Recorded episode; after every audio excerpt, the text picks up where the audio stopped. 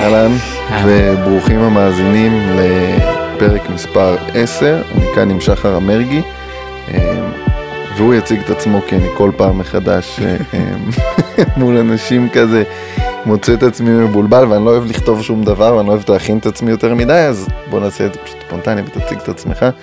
ככה מה, מה אתה עושה בחיים? אה, אז קודם כל אני שמח חוץ מלחיות, מה אתה עושה ולהכיר אותך. אה, בגדול אני מלווה אנשים, מטפל בהם, דרך פסיכותרפיה גופנית ו-CBT. בתכלס מה שאנחנו עושים, אנחנו עובדים על יצירה של מערכות יחסים יותר בריאות בחיים, שזה לעבוד בעצם על תקשורת, על צרכים, על גבולות, על רצונות, וכל זה ברקע של התמודדות עם פוסט טראומה, דיכאון וחרדה. אה, ש, אוקיי. שמה שאנחנו נוגעים בתוך התהליך הזה זה עבודה קודם כל של חיבור לגוף, לרגש, ללמוד איך לווסת את העוצמות של החוויה שלנו, ומתוך זה לאט לאט ניגשים לעולם של מחשבות ואיך אנחנו תופסים את המציאות, ומפרקים לאט לאט את כל האמונות יסוד שמעכבות. אוקיי, כשאתה אומר לי טראומה וחרדה, אם אני מתחבר רגע ל, ל, לקול של, ה- או לצורת החשיבה שלי כמאזין לפודקאסטים כן. בעבר, זה נשמע לי מאוד גדול, כאילו, אני לא זוכר את עצמי מייחס לעצמי חרדות ו... וטראומות. אה, בן אדם רגיל, אני מסתובב ברחוב, יש דברים שמעצבנים אותי, יש דברים שמפריעים לי, מאוד ברור לי מי אני, וזהו, אבל אני לא זוכר את עצמי עם טראומות. ואני אפילו זוכר את עצמי טיפה מסתכל על הדבר הזה של טראומות וחרדות בבוז כן. מסוים. כאילו, אחי, אתה יודע, מין משהו של, וואלה, אז אה, היית במלחמה וראית אנשים מתים, תשחרר, זהו, זה היה, זה כבר לא, זה כבר לא מה שקורה היום, אז תתקדם. ואחרי שפתאום, אתה יודע, החיים לחצו אותי לנקודה שבה או שאני מתחבר לחלק בתוכי שיש בו טראומות וחרדות, או שאני פשוט עוזב את העולם הזה, אז אה, נאלצתי במידה מסוימת לפתוח את הדבר הזה ולראות אותו. אה, אז מה זה, מה זה, בואו נתחיל ב... האם זה צריך להיות אירוע באמת, כמו שאני אומר, של קרב עכשיו, עם מחבלים ש... ש... ו... וחברים שמתים לי מול העיניים כדי שאני אהיה בפוסט טראומה ובחרדה, או שמספיק שמישהו צעק עליי בתור ילד ואני כבר שם. אז, אז, אז יש לי שני דברים, כזה, דבר ראשון אפשר להסתכל על תפיסה חברתית שלנו, אה, בכלל את כל העניין הצבאי. כן, אמרת מה העניין, היית בצבא ומתקדמים הלאה. אנחנו בתור חברה שמים את אותם אנשים שהולכים להילחם כגיבורים, והם באמת גיבורים. אבל השאלה מה קורה שהגיבור הזה חוזר הביתה והוא לא מצליח לישון, או הוא לא מצליח לקיים חיים, אה, הוא חווה קשיים, פחדים, זיכרונות, וקושי להתנהל בחיים, אחרי שהוא נהפך להיות גיבור. ומה המשמעות של הטייטל הזה? האם אנחנו מניחים שם הרבה יותר קושי ואתגר לבן אדם שהוא גיבור והגן עלינו להגיד, קשה לי עכשיו? או לא? גם איך בתור גיבור אתה יכול להגיד קשה לי, אתה גיבור הרי, לא? זה, זה... בתפיסה חברתית מתוקנת, בעיניי מישהו שהוא גיבור הוא בן אדם שמתמודד. והוא הלך להתמודד עבורנו, עבור כולנו, כדי שאנחנו נישן טוב בלילה, כי בתוך הממ"ד, כשאנחנו בוכים, קל לנו, אנחנו לבד, אנחנו. אבל הוא היה צריך לבכות את הבכי הזה בשקט בתוכו, בתוך הקרב, בתוך השטח. וכשהוא חוזר, הוא צריך את המרחב הזה, שנקרא קהילה, שנקרא עיניים טובות, שנקרא אנשים שיחבקו אותו ויגידו לו, עכשיו זה בסדר, עכשיו תורך להוציא את מה שסחבת עבורנו בימים שהיית בפנים. כן, התפקיד שלנו זה להחזיק את החרא שהם סופגים בשבילנו כשהם שם. התפקיד שלנו כן, כחברה. כן. לקחת לנו את הכאב הרגשי. וקודם כל, אז אנחנו צריכים ללכת פה יותר עמוק, קודם כל להכיר בזה שיש אה, דבר כזה שנקרא רגשות, כי הרבה מאוד, בעיקר זכרים מסתובבים היום בעולם, "אה, אני לא מרגיש את זה ואני לא מרגיש אהבה ואני לא מרגיש קינה ואני לא מרגיש פחד ואני לא מרגיש כל מיני דברים שהם לא מרגישים. היום אני יודע להגיד שכשחבר טוב או מישהו שאני מכיר אומר לי, תשמע, אני קינה אני לא מרגיש. כן. או, או אהבה אני לא יודע להרגיש, או לא משנה, כל מיני רגשות, אנחנו לא יודעים להרגיש את הדברים, פחד, אני לא מרגיש פחד. מהנקודת מבט שלי היום, אין דבר כזה לא להרגיש פחד. יש לפעול בצורה מסוימת בתוך הפחד, יש לפתח דפוסי התנהגות בתוך הפחד, יש... הפחד מורגש, בא אליי נמר, אני מפחד. זה שאני, אם אני בוחר להיות זה שקם ונלחם בנמר, בורח מהנמר או כופה במקום, זה אני מחליט באותו רגע איך להתנהג בתוך הפחד, אבל כן. הפחד שם. ולא להרגיש זה בעצם ניתוק רגשי. עצם המילה הזאת היא ניתוק רגשי. בעיניי. היא, היא איזושהי מגבלה מסוימת. כאילו, מה זאת אומרת? כי תחשוב שבעצם, אני, אני, אני רגע אגע בשנייה, שאלת מה זה, מה זה טראומה או חרדה, או אם זה צריך להיות אירוע גדול. נגיד ש, שנמר רודף אחריי זה באמת אירוע גדול. היום בחברה שלנו אה, יש תיאוריה שנקראת פולי וגל. אני לא אכנס עכשיו לכל התיאוריה, אבל התיאוריה הזו נוגעת במשהו שנקרא social engagement, שזה בעצם קשרים חברתיים. והתיאוריה הזו מדברת על זה שכל המערכת של להילחם, לתקוף, לברוח, שזה קשור בעצם למערכות הגנה שלנו, קשורות היום רק בחברה. כי אין לנו בעצם איזשהו איום גדול. במדינת ישראל יש לנו אפשרות להיכנס למלחמה, ואז זה באמת איום גדול שמפחיד אותנו. שתמיד אבל- נמצא שם גם. כן, אבל ביום יום, בחברה, זה יכול להיות הבת זוג תעזוב אותי, הבוס לא יקבל אותי, אם אני אבטא רגשות בצורה שהיא לא אה, תקינה או איך מקובלת שתופסים, חברתית. אז זה לא סבבה, ואז כן. התוצאה של זה תהיה מישהו שלא ירצה להיות איתי, או לא ירצה להיות קרוב אליי. והדבר הזה, אני אתן לו את הטייטל שנקרא בדידות, הוא בעצם האיום הכי גדול שבן אדם בחברה נורמלית חדשה חווה, כן? ו- ואם אנחנו נוגעים רגע בטראומה, בהכי פשוט שלה, זה אירוע שבמוח שלנו, מה שקרה זה קיבלנו יותר מדי מידע בקצת מדי זמן. למשל, נגיד אם ניקח את, הפיגוע או משהו כזה, אז מה שקרה, קרה איזשהו אירוע שהוא היה חזק, ובגלל כל, ה- כל הדברים שקרו באירוע לא הצלחתי לאבד אותו, כי זה יותר מדי מידע, לשים לב למה קורה לי, למה זה קרה, מה קורה סביבי, כל הטירוף הזה והאימה נתקע לי בתוך הגוף. עכשיו, לא יכול, המוח שלנו לא היה, המוח שלנו, המערכת הרגשית שלנו ביחד עם המוח שלנו לא היו מספיק הם, מהירים, או שלא היה לנו את האינפורמציה שם כדי לנהל את הדבר הזה, וזה פשוט נתקע. נצרב בתוכנו איזשהו זיכרון. אה, מה, ש, מה, שבעצם, כאילו. מה ש, שבעצם נתקע זה, זה האפשרות להגיב. כי, אוקיי. כי המוח שלנו בנוי משלושה חלקים, חלק אחד שאחראי על חשיבה הוא נקרא ניאו-קורטקס, חלק אחר שקשור יותר לעולם הרגשי שהוא קשור בלוטה הלימבית והמוח הזוחלי שהוא ממש קשור לפעולות שלנו, ללברוח או לתקוף. עכשיו כשאני נמצא בסיטואציה מאיימת, המוח שלי מפריש אדרנלין וקורטיזול כדי לפעול. אם אני לא אוכל לפעול החוצה, כי המוח בעצם הסתכל על הסכנה ואמר, האם אני יכול לגבור עליה? האם אני מספיק מהיר? האם יש לי דרך בכלל, אני יודע מה לעשות? בא אליי נמר, אני יודע להילחם בנמר? אי פעם נלחמתי בנמר? ראיתי מישהו נלחם בנמר? בול. אין לי את הלמידה הזאת הרי. ואז אם אין לי את זה, אז מה שקורה, המוח אומר, אני אעשה שאט דאון. כן? וככה כל היונקים על הפלנטה שלנו פועלים. כן? אפשר לראות את זה בטבע, כן, יש איזה חיה חיה שבאה. לטרוף, היא קופאת. כן. ואז מניחים את החיה והיא ממשיכה לרוץ במהירות פתאום. מה שקרה פה זה שה shutdown שקרה, בעצם זה, זה, זה החלקים במוח שאמרו, אנחנו לא יכולים להשתלט על זה, overload כזה? ואנחנו לא רוצים להרגיש את הכאב. הבנתי. כן? ואז כששאלת אנשים אומרים לך וואי אני לא יכול להרגיש את הפחד הזה אני לא יכול להרגיש את התסכול הזה אני לא יכול להרגיש אהבה לא מרגיש בכלל.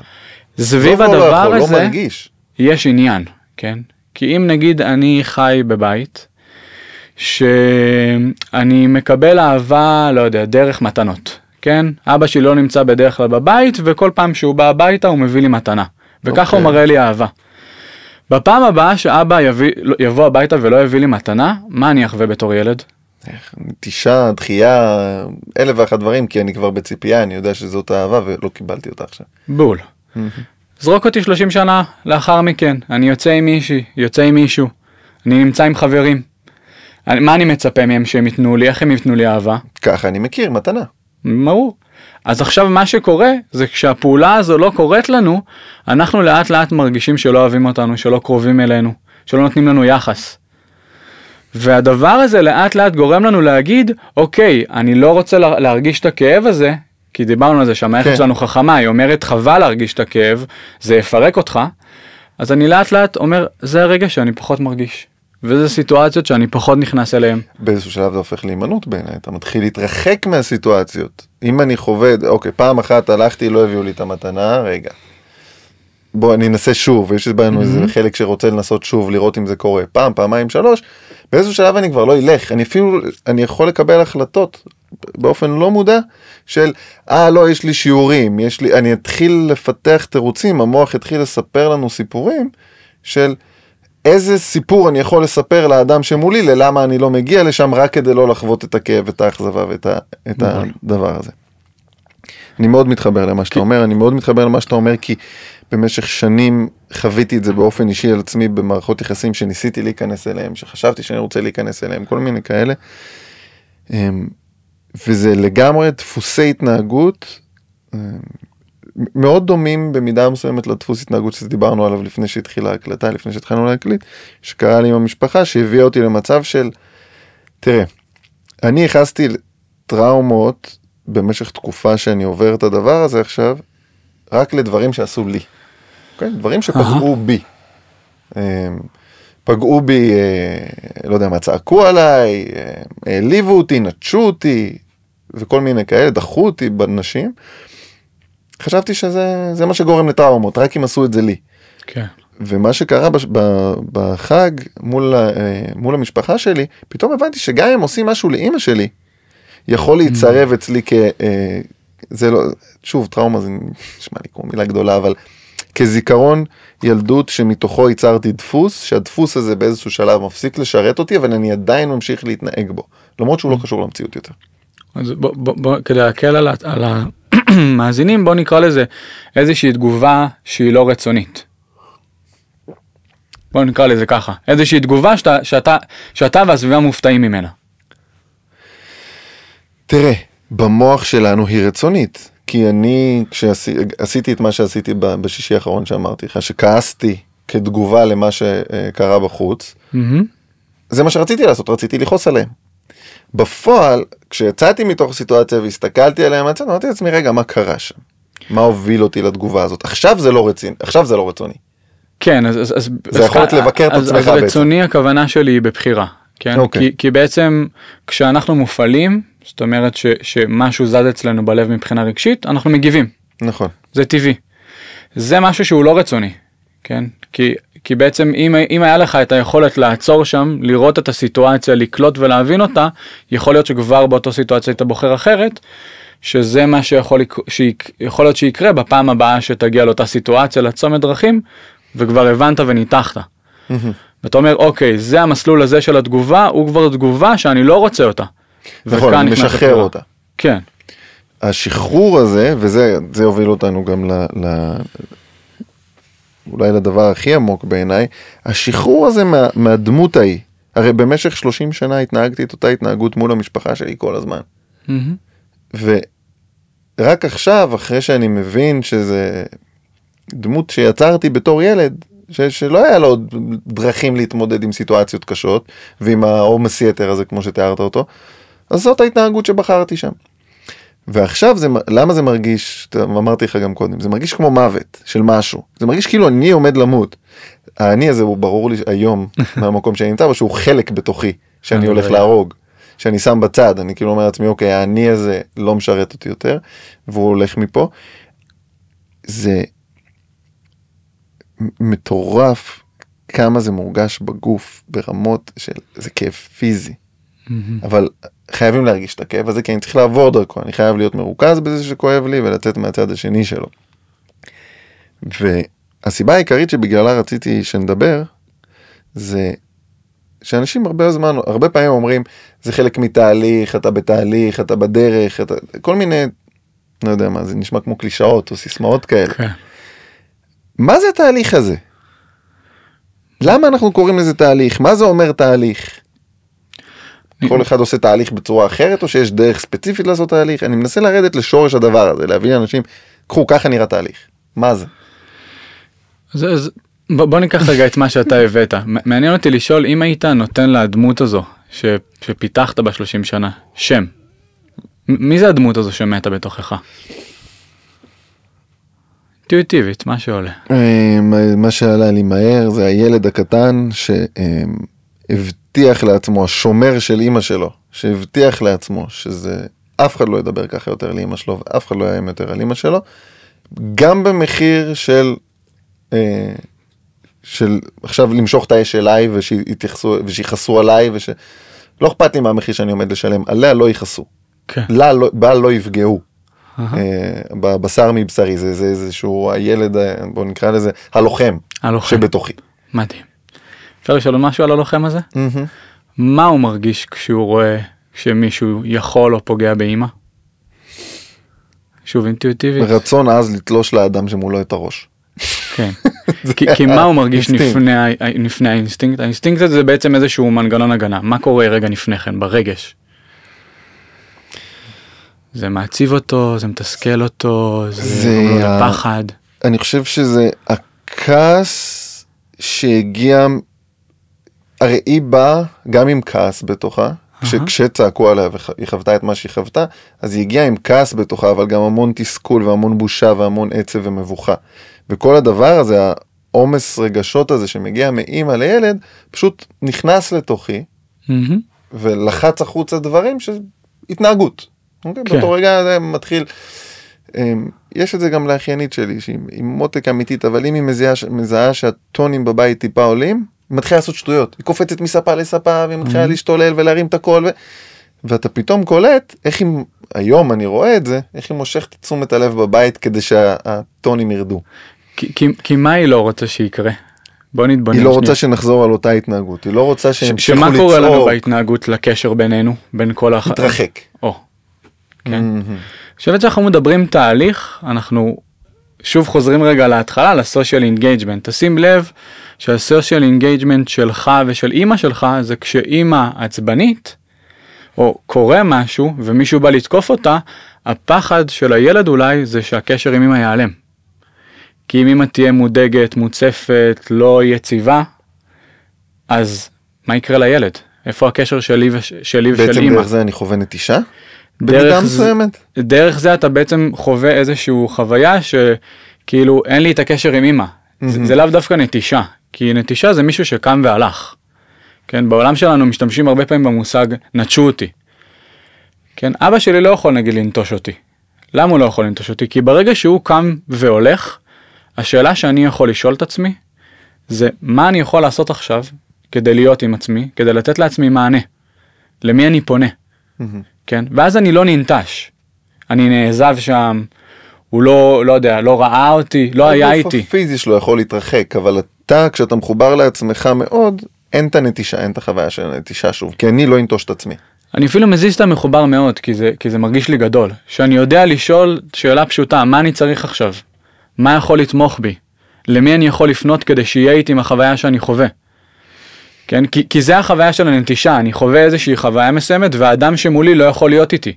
אבל זה לא אליי, יכול להיות שהוא קם. כי, כי כל אדם, אם אבא שלי קם והלך, אהה. ונטש אותי, ואני חווה עכשיו איזושהי נטישה ובדידות או משהו מול עצמי, אין אף אדם, שוב, יכול להיות שאני שם את עצמי בעמדה קצת בודדה, בסדר? אבל בעיניי אין אף אדם בעולם הזה שבאמת יכול להישאר. אני יכול עכשיו לפנות אליך ולדבר איתך ולמצוא שם מקלט, אבל זה, זה שאול, זה, זה עניין של זמן. יופי. עד שאתה תקום ותלך. מעולה. ועניין של זמן עד שהוא והם וכולם יקומו וילכו. בסוף אני נשאר עם עצמי. אז, אז כאן נכנס האלמנט הזה של, של מה שאתה קורא לו התהליך. כי כשאתה בא אליי, אתה, אני, אני לא בעצם אומר לך בוא תעביר אליי את תשומת הלב ואני אתן לך את המענה הזה שקשה לך לקבל מה, מההורים כרגע. מה שאנחנו נעשה זה לעשות steps back. וזה לראות, רגע, יש מצב שאבא בעצם קם והלך, כי לאבא אין כלים להכיל משהו שקורה כרגע בינינו בקשר? חד משמעית. יופי. עכשיו אם אני מסתכל על אבא ואני אפילו עושה איזשהו צעד גדול יותר ומסתכל רגע על הילד הקטן שאבא שלי היה ובאיזה מסגרת הוא גדל ואיזה דפוסים הוא חי איתם. אם אני יכול לראות שיש מצב שהוא גם חווה איזושהי חוויה כזו שנקראת מישהו הלך בזמן שהיה מאתגר? חד משמעית. 5,000 שנים אחורה אותו דבר. יופי. אז כאן יכול להיות פה תהליך של התפכחות רגע, לראות שזה מדובר על אני, אבל אני חלק משושלת. והשושלת הזו בנויה על ידי כל מיני דפוסים, שאפשר לקרוא לזה גם קרמה. אם לא יהיה מישהו שיגיד, היי, אני אוחז עכשיו בקרמה, אני מסכים לחוות את הכאב הזה ולפרק, וממני והלאה, אני לא מעביר את הדפוסים האלה, כמו שאתה נגיד עושה, ואני מאמין שהילד שלך יחווה פחות ופחות סיטואציות כאלה, ככל שאני אעשה יותר אה, הליכה פנימה, ככל שאני לגמרי. אסתכל לתוכי יותר. ככל שבעצם נבין יותר ויותר את התמונה הגדולה, שזה נכון. אומר מה קיבלתי בילדות, איזה טיוטה על אהבה, על יחסים, על קשר, על כסף, על אמונה, על בית, על עבודה, על כל מה שבעצם נקרא לו יודעים. ואז אני בעצם קורא את הטיוטה, ואני בתור שחר בחיים יכול להגיד שני דברים. טוב, קיבלתי טיוטה, יאללה, אני מגיב איך שאני רוצה, אולי אני מחמיר עם התגובה שלי, לא מעניין אותי, קרה לי כי א', ב', ג', ד'. זה צעד אחד. צעד שני, אני יכול לקרוא את הטיוטה ולהגיד, וואי, קשה לי, אני לא יודע מה לעשות מפה. צעד שלישי זה לקחת ולעשות איזשהו תהליך של הבנה של איזה תגובה אני לא רוצה להמשיך להעביר הלאה. ואיזה תגובות כן, אתה אתה בבחירה בכל סעיף. בטיוטה. לגמרי, לגמרי. מה קיבלתי? וואו, איזה כיף. מה כן. לא קיבלתי ואני צריך לעצב אחרת. מדהים. וזה בעצם העבודה, כן? זה התהליך. זה, זה בעצם התהליך, זה בעצם מבחינתי אה, התפתחות של בן אדם. עכשיו, זה איזשהו צעד מסוים בתוך ההתפתחות של בן אדם. כי בן אדם יכול לעשות את התהליך הזה מלא שנים, בתור בן אדם שהוא פוסט טראומטי, שהגיע מתוך משבר משפחתי. אני חמש שנים מטופל, עשיתי הרבה מאוד תהליכים בכל מיני סדנאות, ריטריטים בארץ, בחו"ל, בכל מיני צורות. ויש איזושהי נקודה שאני התחלתי לגלות שברגע שאני הופך הרבה מתוך כל מה שרשום, מגיע שלב שאני רוצה בעצם גם לנוח. כי יש כל מיני חוויות מסוימות וכמיהות שהן לאו דווקא מתמלות, והן לאו דווקא משתנות, כן? אני אקח איזושהי, איזושהי דוגמה בחיים שלי. אמ, ההורים שלי עברו משבר גירושים ממש גדול. ובוא נגיד בתוך המשבר הזה היה כל מיני אקטים אה, של זעם וכעס, שהיו קשורים גם לצעקות וגם לתגובות גופניות. אני בתור שחר, כשאני מגיע לתוך מערכת יחסים והיא לא עובדת לי, החוויה שלי היא חוויית כישלון. ואני יכול מתוך דפוס לנסות להילחם עליה לא משנה מה, כי אני לא רוצה לשחזר את אותו כישלון משפחתי, אוקיי. כן? עכשיו באוטומט מה שאני אעשה אני אשאר לא משנה מה ואני ארצה לרצות את הצד השני ולהיות שם עבורו רק כדי לא ליפול לתוך הכישלון הזה. או שאני יכול להגיד אני לא יכול לעשות את זה, אני צריך לפגוש את התהום הזה, את העצב האינסופי, את הייאוש, את הבלבול, שיוביל אותי לנתיבי הטראומה, להסתכל על הילד הקטן שחווה את הכל ולהגיד לו אני אוהב אותך, אני כאן איתך. אני יודע שהסיפור הזה הוא החבילה שלי בחיים.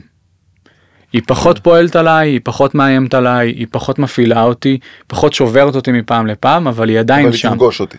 כן, וזה אני קורא לזה באר ההתאבלות. כולנו צריכים ללכת על הבאר, להתאבל בחיים, כל כמה חודשים, כל כמה שבועות, כל כמה שנים.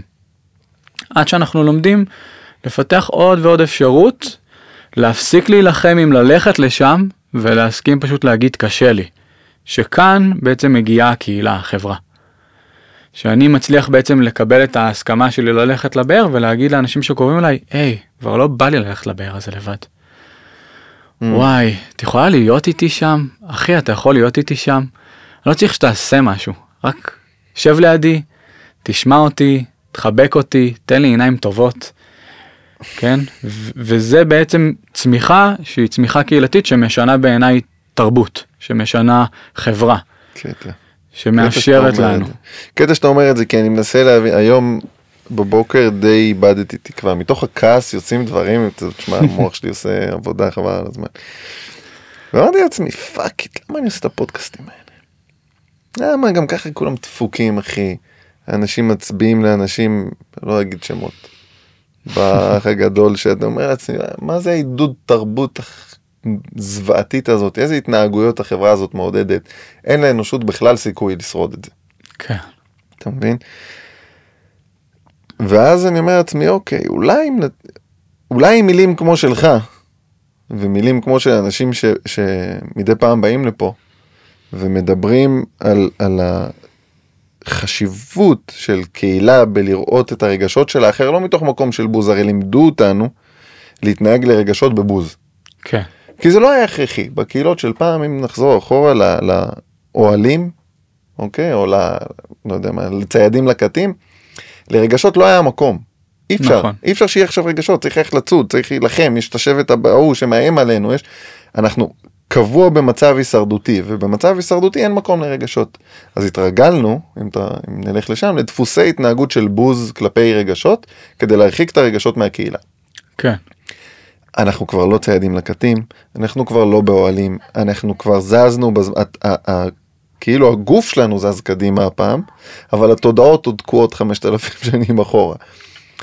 והניסיון, מרגיש לפעמים נואש, לעשות את הדברים האלה, להביא את השיחות האלה, זה באמת להזיז את התודעות האלה קדימה ולהגיד להם, רגע, להתנהג בבוז לרגשות של אנשים אחרים, זה משהו שהוא... אה,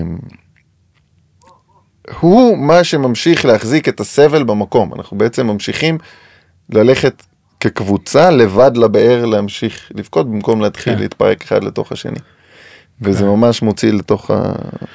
אז אני, אני- חושב שאנחנו גם יכולים לקחת את זה משהו קרוב, אתה יודע, אה, חושב על סבא שלי, זכרונו לברכה. באמת, בן אדם ש... לי לשבת על הברכיים שלו ול- ולשמוע ממנו סיפורים מהשואה.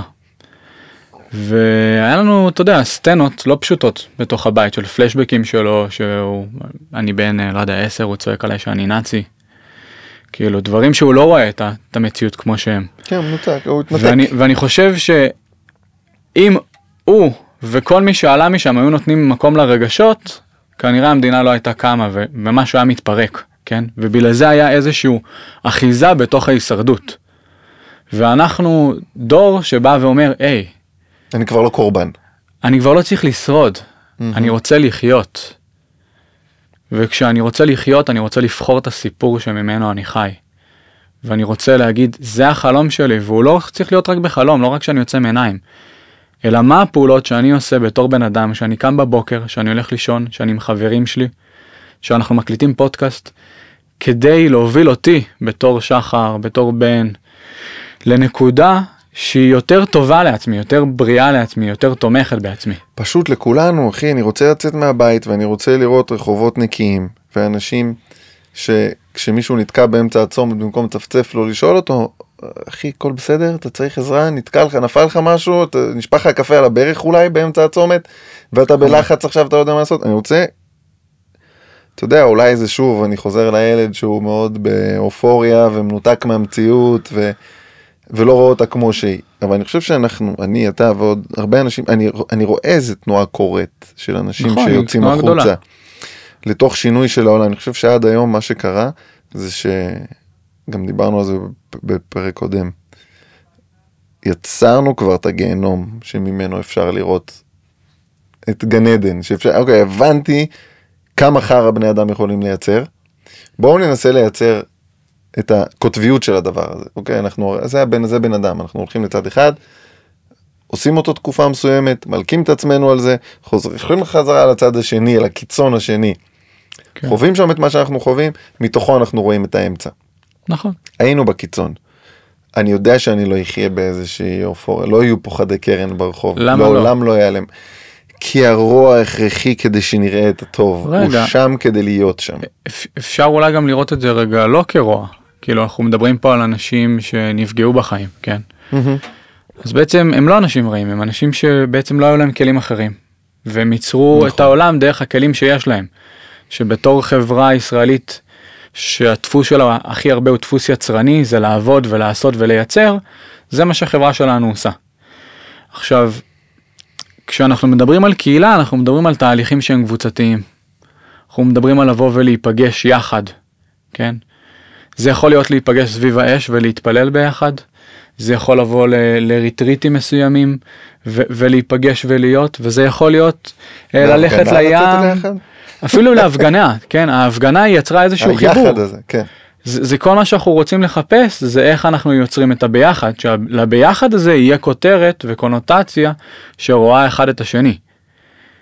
כן, אחד מהסיבות שאני בחרתי בחיים שלי לפתוח משהו שנקרא ריטריט או לעשות עבודה קבוצתית, זה, זה בדיוק בשביל הרגעים האלה. זה בשביל להגיד לאנשים, תקשיבו, תבואו לעבוד על מערכות יחסים עם אנשים שמוכנים מההתחלה לשים על השולחן, לי קשה במערכת יחסים. אני לא בא עם המסכה של אה, אני חזק, אני יכול, לי קשה, לי מבלבל, אני לא יודע מה לעשות, אבל מה שאני כן רוצה זה שיהיה עוד מישהו איתי שיגיד את אותו דבר כדי שנוכל ללמוד. כן, כדי שנוכל להמציא ביחד. זה כמו, זה לברוא את המציאות, לא יודע מה לעשות עכשיו, אם אני לא יודע מה לעשות ואתה לא יודע מה לעשות, ושנינו יושבים פה ומנסים להבין ביחד מה לעשות, בראנו מציאות, אנחנו הופכים להיות הבורא של המציאות שלנו. ליטרלי. וזה מדהים מה שאתה אומר, כי זה, זה בדיוק מה שאני חווה מתוכי, ולא נאמר בצורה שאני יכול לראות אותה, וזה מה שמייצר את החיבור הזה של לדבר עם מישהו ולעשות את זה ביחד. איזה מהמם. אני אז בוא, בוא, בוא ניקח עם. זה איזה נשימה רגע כזה טובה. מאוד מתחבר לדברים. כי, כי נראה לי בעצם שמה שנוצר מתוך השיחה או מה שאמרת עכשיו, מה שאני מבין, זה יכול להיות אחלה של, אחלה של משאב עבורך, אחלה של נקודה חווייתית לחזור אליה בכל פעם שאתה קם בבוקר ולשאול את עצמך, למה אני עושה את זה? כן, כן? הנה אני עושה את זה בדיוק בשביל זה, בשביל ליצור את המציאות שאתה בתוך הלב שלך חולם עליה, כן. ורוצה לראות שזה- אחרת. תשמע זה fucking קשה כי אתה יודע, נכון. כל פעם שאני שם כל פעם שאני מגיע לנקודה הזאת שבה אני אומר לעצמי יאללה יהיה בסדר אני אופטימי הנה יש עוד אנשים שמדברים את השפה שלי ויש סיכוי לקהילה הזאת לברוא את עצמה מחדש ויש סיכוי לאנושות לשרוד את כל מה שהיא עשתה עד היום. מגיע איזה אירוע בדרך כלל מהמשפחה שפשוט מושך אותך למטה ואומר לך בוא תתחיל חדש תתחיל תתחיל מההתחלה. מתוך ה... אין בעיה. מתוך המקום הזה תתחיל מחדש. אבל עכשיו שאתה יורד למקום הזה ואתה כבר מצויד בכלים. כן, סיפרת לי ש, שאחרי היומיים האלה, מה עשית? לא הלכת לעשן שחטה, לא, לא, שתית אחי, בירה, ישבת. לכתוב, לא אכלתי. נשמת, כתבת, יש לך כלים. כן, והפעם אתה חוזר יותר חכם מהבאר. כן. וזה העבודה, אז בשביל, בשביל זה אנחנו עושים את הדבר הזה שנקרא לפגוש את הרגש. כי כשתעשה את זה עוד ועוד פעמים, יהיה, יגיע היום שבו תוכל לעשות אחרת, כן? אני יכול להגיד לך שאני זוכר את היום שמלקבל התקפים פוסט טראומטיים מול אבא שלי, מול אימא שלי, מלהפסיק לבוא כל פעם ל- ל- לארוחה משפחתית ולהגיד אתם עשיתם לי, באתי ועשיתי מסאז' לאימא שלי, והיא אמרה לי וואי איזה כיף תודה והתחבקנו עשר דקות. זה כאילו אני אני במשך שבוע אחרי זה בכיתי זה כאילו עשה לי זה הייתי כאילו וואו אלוהים תודה. כי, כי, כן. כי, כי כל כך הרבה פעמים הייתי צריך להתעקש לחזור למקום הזה ולהגיד די אני רוצה קשר עם אימא שלי. סבבה מה שקרה סבבה הזיכרונות סבבה הכאבים סבבה הכל נכון זה שם זה לא נעלם אבל אני גם רוצה לצד זה לפתח קשר רוצה לפתח משהו נעים בטוח אוהב ודרך זה ו- גם, ו- ויהיה לי את הנתיב בעצם לצאת מתוך הכאב ל- למקום הזה. אני חושב שזה כבד את אביך ואת אמך. אם, אם היו אומרים לי מה זה כבד את אביך ואת אמך זה לא להקשיב למה שהם אומרים לך לעשות.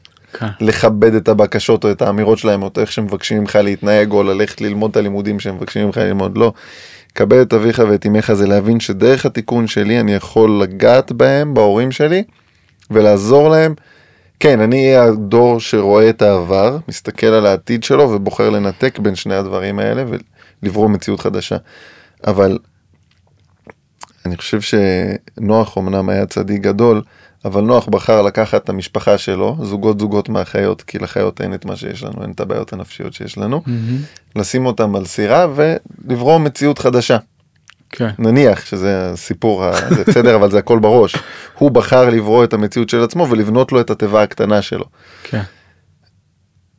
כבד את אביך ואת אמך בעיניי מביא אותנו לנקודה שבה אוקיי כן אני רואה את עצמי בונה את הסירה אבל את מי אני לוקח לסירה?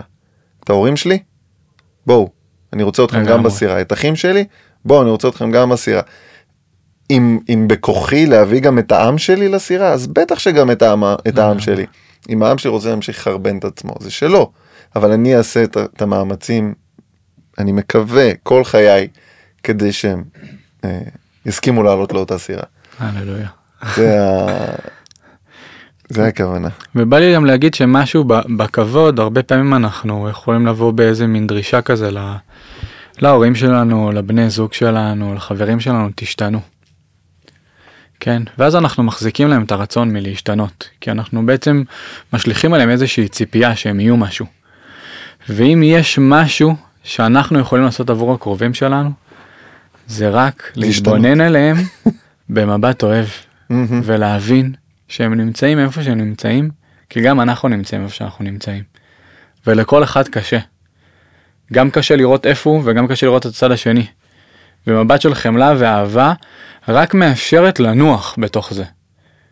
כי אנחנו רק מחפשים כל הזמן איך אפשר להיות עוד ביחד, איך אפשר להתקרב, איך אפשר להרגיש טוב עם עצמנו.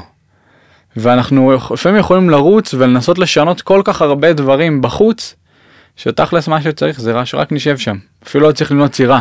צריך לחזור הביתה לשנות- ולהגיד, אמא, אבא, אח, חברה, בת זוג, אני יודע שקשה לכם, אני אוהב אתכם. ו- ומה אתה עושה בזה? את מי שינית? אני שיניתי אותי, זהו. אבל יחד עם זה, אני שחררתי מלשנות אותם, וזה הנקודה. כי הרבה מאוד אנשים עושים תהליך של התפתחות, ובאים אליי לקליניקה ואומרים לי, אמא שלי לא ככה, ואבא שלי לא ככה, וההוא לא ככה. ואז אני שואל, רגע, אז, אז לשם מה התהליך ההתפתחות? התהליך ההתפתחות כדי לרכוש מבט יותר ביקורתי על המציאות, או מבט יותר אוהב על אנשים.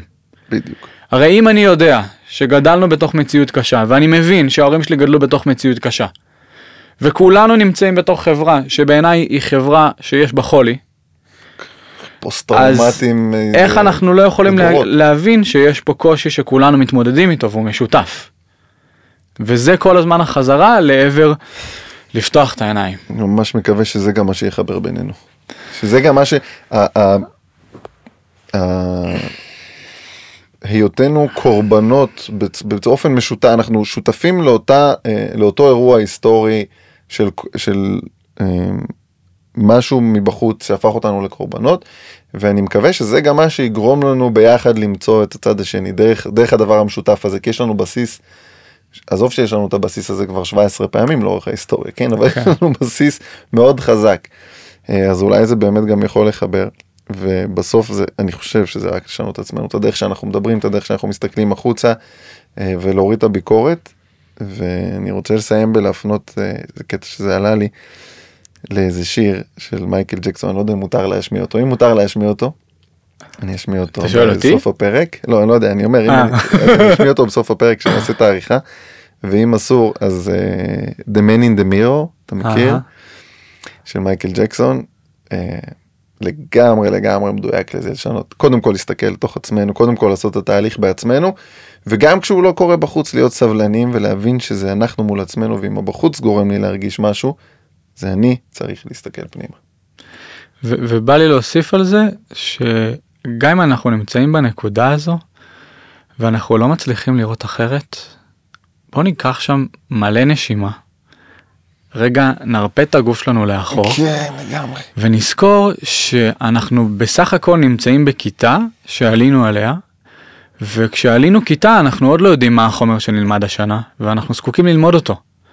כן אז להוריד מאיתנו את כל הציפיות האלה שאני צריך לדעת ולהסכים פשוט להיתמך.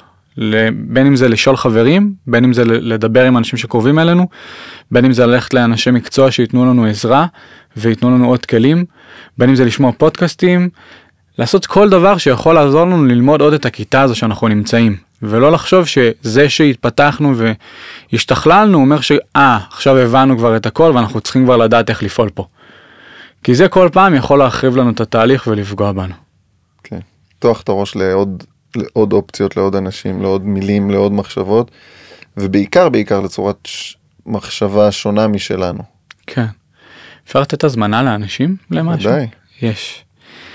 אז, אז כזה דיברנו הרבה על יחסים, ואחד מהדברים ש, שאני מריץ בשנה זה, זה בעצם אה, retreat שנקרא ריטריט שבילים, שכל מה שדיברנו עליו בעצם מתקיים שם, בין אם זה עבודה עם עצמנו, ובין אם זה עבודה על מערכות יחסים וקשרים, שהמבנה שלו הוא, הוא שלושה ימים שיום וחצי צוללים לתוך החיבור פנימה לעצמנו, ויום וחצי צוללים לתוך מערכות יחסים, ומתוך זה אפשר באמת להגיע אחרת הביתה.